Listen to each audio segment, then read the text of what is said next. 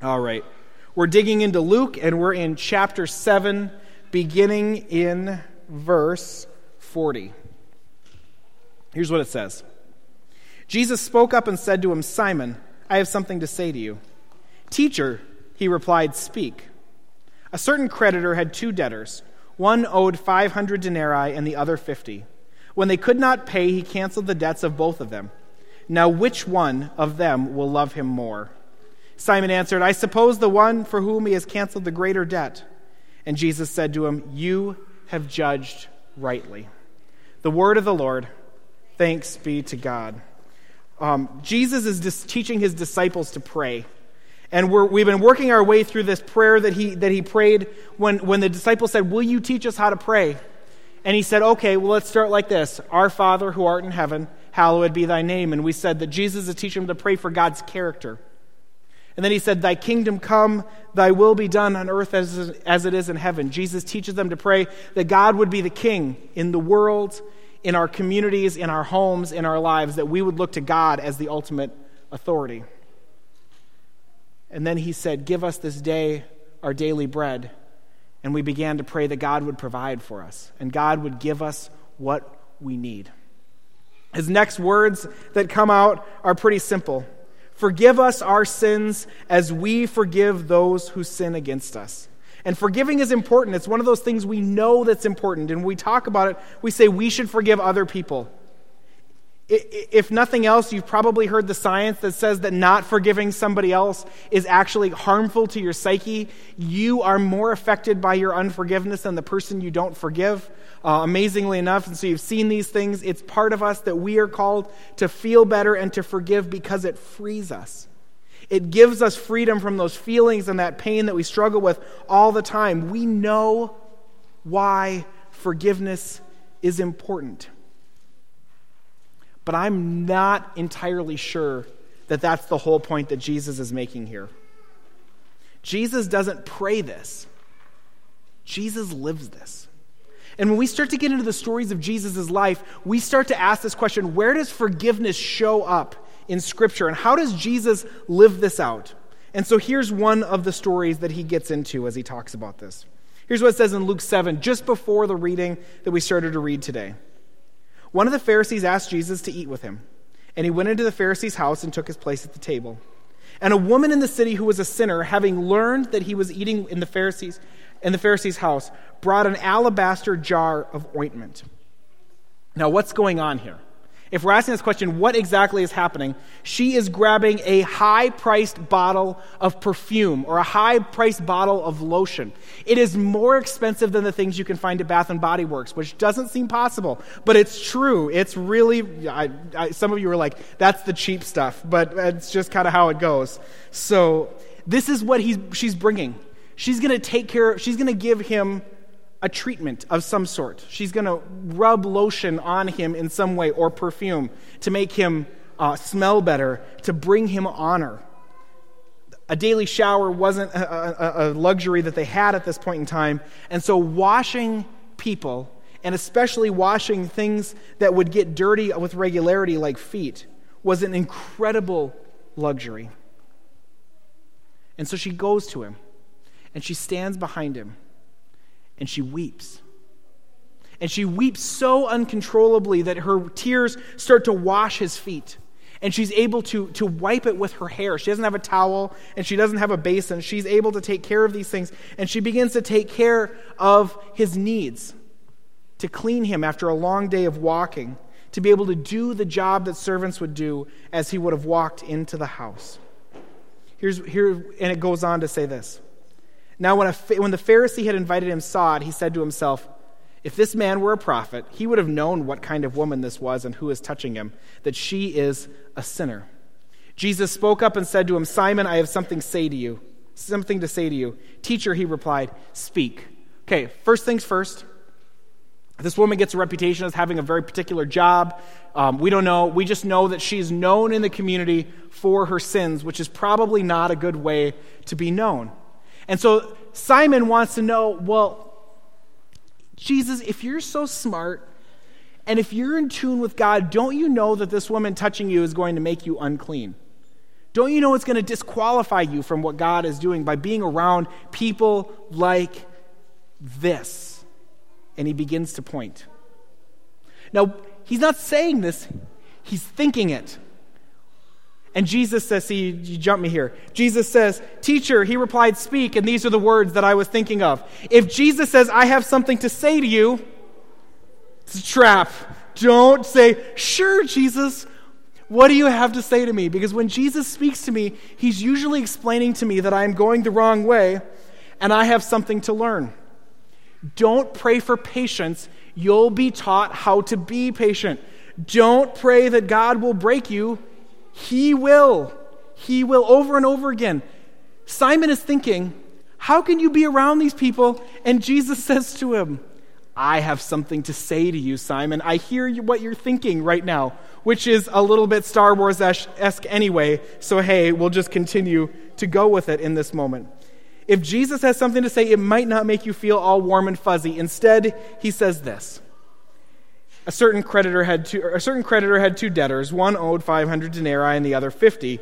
When one could not pay, he canceled the debts for both of them. Now, which of them will love him more? Which of them will love him more? Jesus is telling a simple story. Who's going to be excited? And now my analytical, smart mind that thinks in shades of gray, because that's who I am, and I don't really think of things black and white. It's like, well, could be this or could be this. Go, well, it depends on the income and socioeconomic status of these two and what kind of status they have in life and their ability to pay. And, you know, I can make all these arguments. Okay, don't overthink this. Jesus is telling a simple story without a lot of nuance to try to get at something. One guy owes fifty days' wages, which is a lot. What the money you'd make for fifty days, because it's not like you can work fifty days to make that money back. You also have to eat and live indoors. It's a priority for people.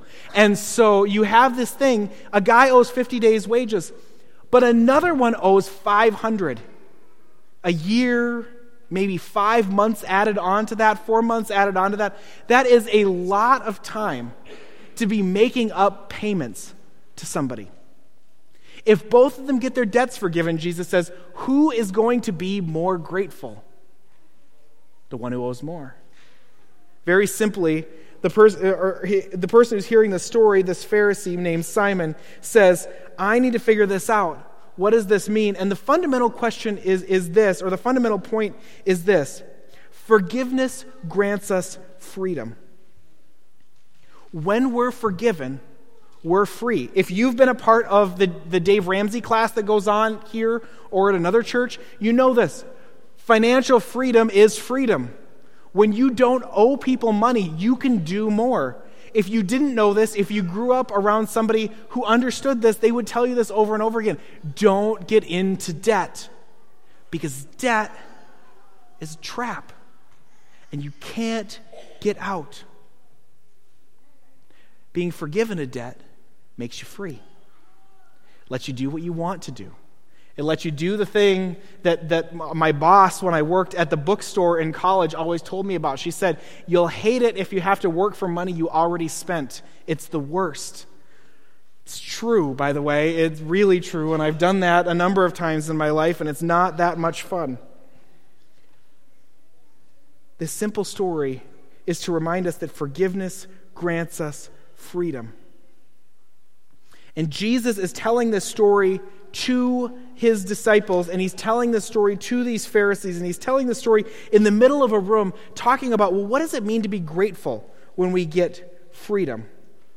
The story goes on. It says that Simon answered, I suppose the one who canceled the greater debt, and Jesus said, you have judged rightly. Then turning to the woman, he said to Simon, do you see this woman?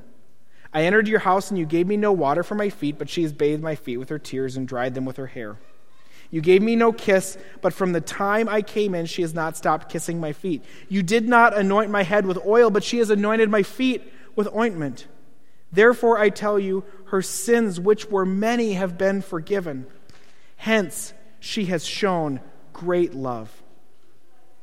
But the one for whom little is forgiven loves little.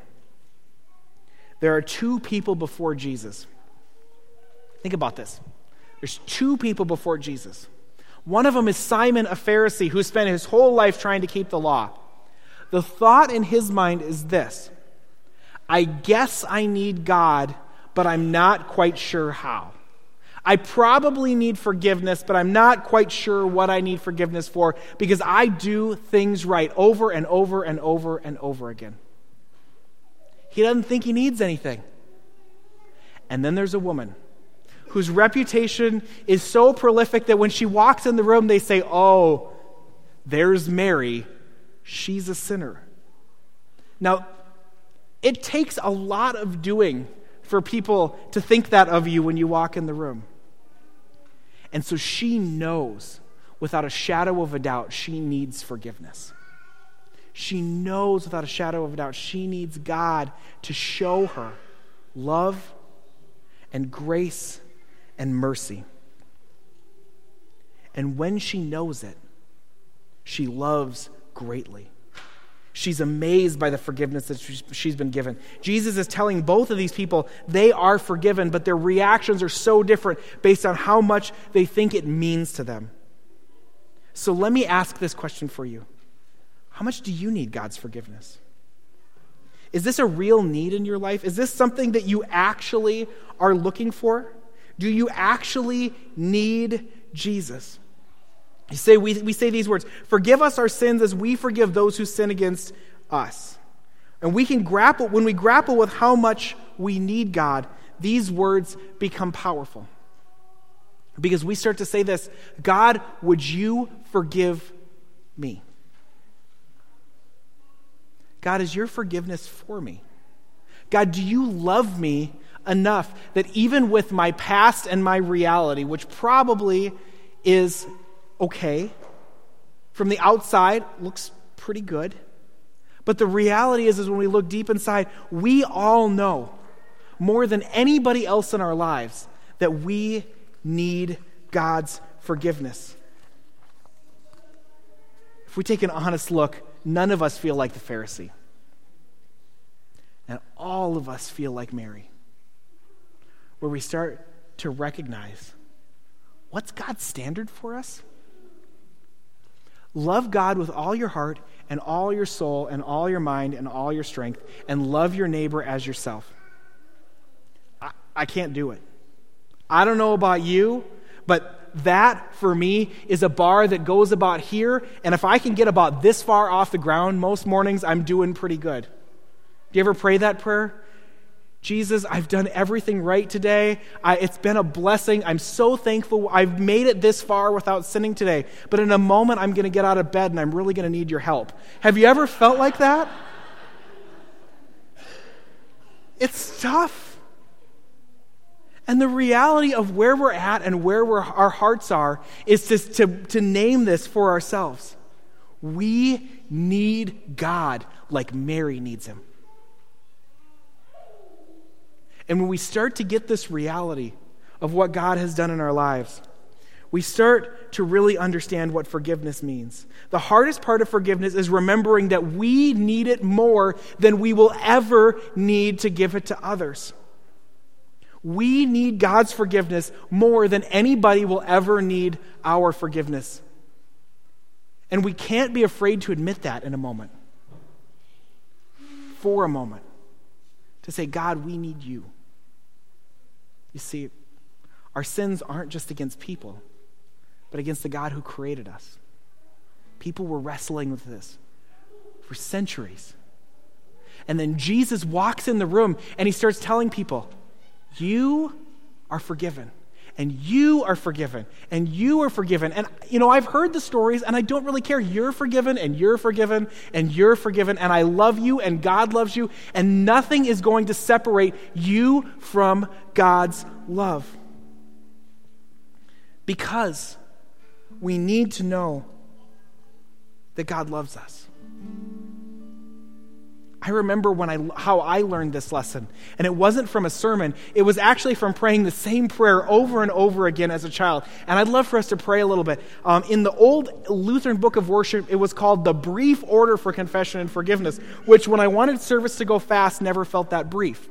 But it was always there, and it was always teaching me, what does it look like to ask for forgiveness? And so I want to go through this together with you and ask this question.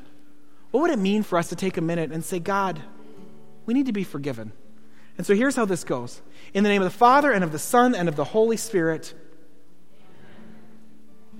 Almighty God, from whom all hearts, heart, to whom all hearts are open, all desires known, and from whom no secrets are hid, cleanse the thoughts of our hearts by the inspiration of your Holy Spirit, that we may perfectly love you and worthily magnify your holy name, through Jesus Christ our Lord.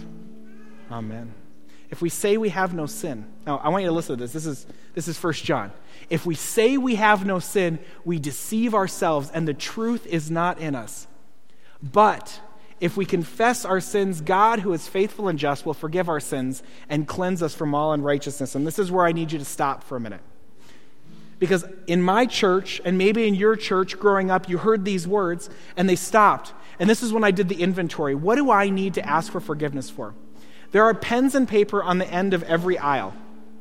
Okay? And we're going to take a minute here. I got a minute. I'm good. We're going to take a minute here. Grab one of those. Find one for you. Hopefully there's enough. If there's not, share with somebody or tear one in half or whatever it takes. But I want to ask this question. What do you need God to forgive you for today? And I'm going to encourage you to just write it down really quick. And you could do that now. I'm going to give you a moment. I'm going to, I'll give you a minute here in just a minute where it's quiet, but write down what it is that you're asking God to forgive you for.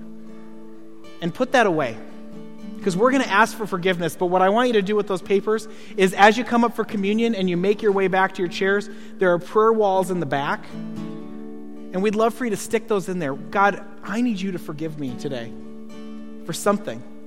Maybe it's a general idea, maybe it's something really specific, but I'm just going to give you a minute of silence while hope plays. And and you can just take a minute to write that down.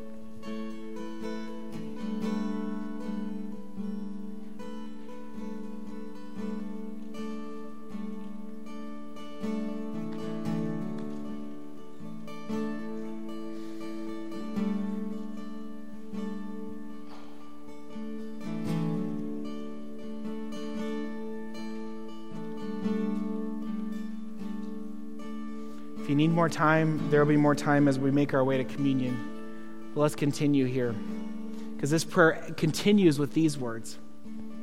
And there's a whole bunch that we're going to say together, so I invite you to say this with me. Most merciful God, we confess that we are in bondage to sin and cannot free ourselves. We have sinned against you in thought, word, and deed, by what we have done and by what we have left undone. We have not loved you with our whole hearts. We have not loved our neighbors as ourselves.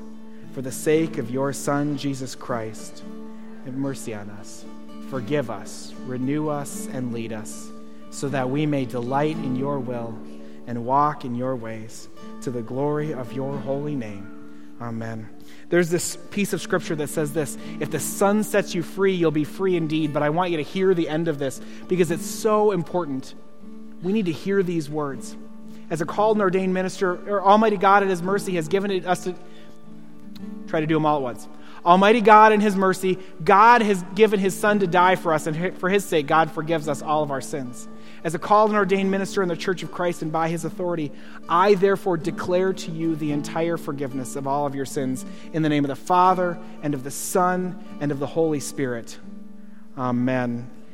I don't say those words called and ordained because I have any special power. I'm telling you, I've studied, I've thought, I've learned, and I can simply attest to you what God is already doing, what I know that God has done in my life, and what I know that God is wanting and willing and blessing to do in your life. Bring your sin to him. It'll be forgiven. Bring your fear to him. It'll turn to hope. Bring your shame to him. They'll turn to tears of joy at the feet of a king. You see, we're called to live these words.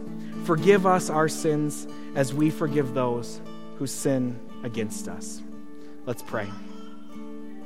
Heavenly Father, we're so thankful that these papers that we hold in our hands are sins that have already disappeared from your mind. As we place them, as we place them together, we're reminded of what you can do in our lives, that you forgive us with all that you are. We pray all these things in the name of Jesus, our Maker and our Redeemer. And all God's people said, Amen.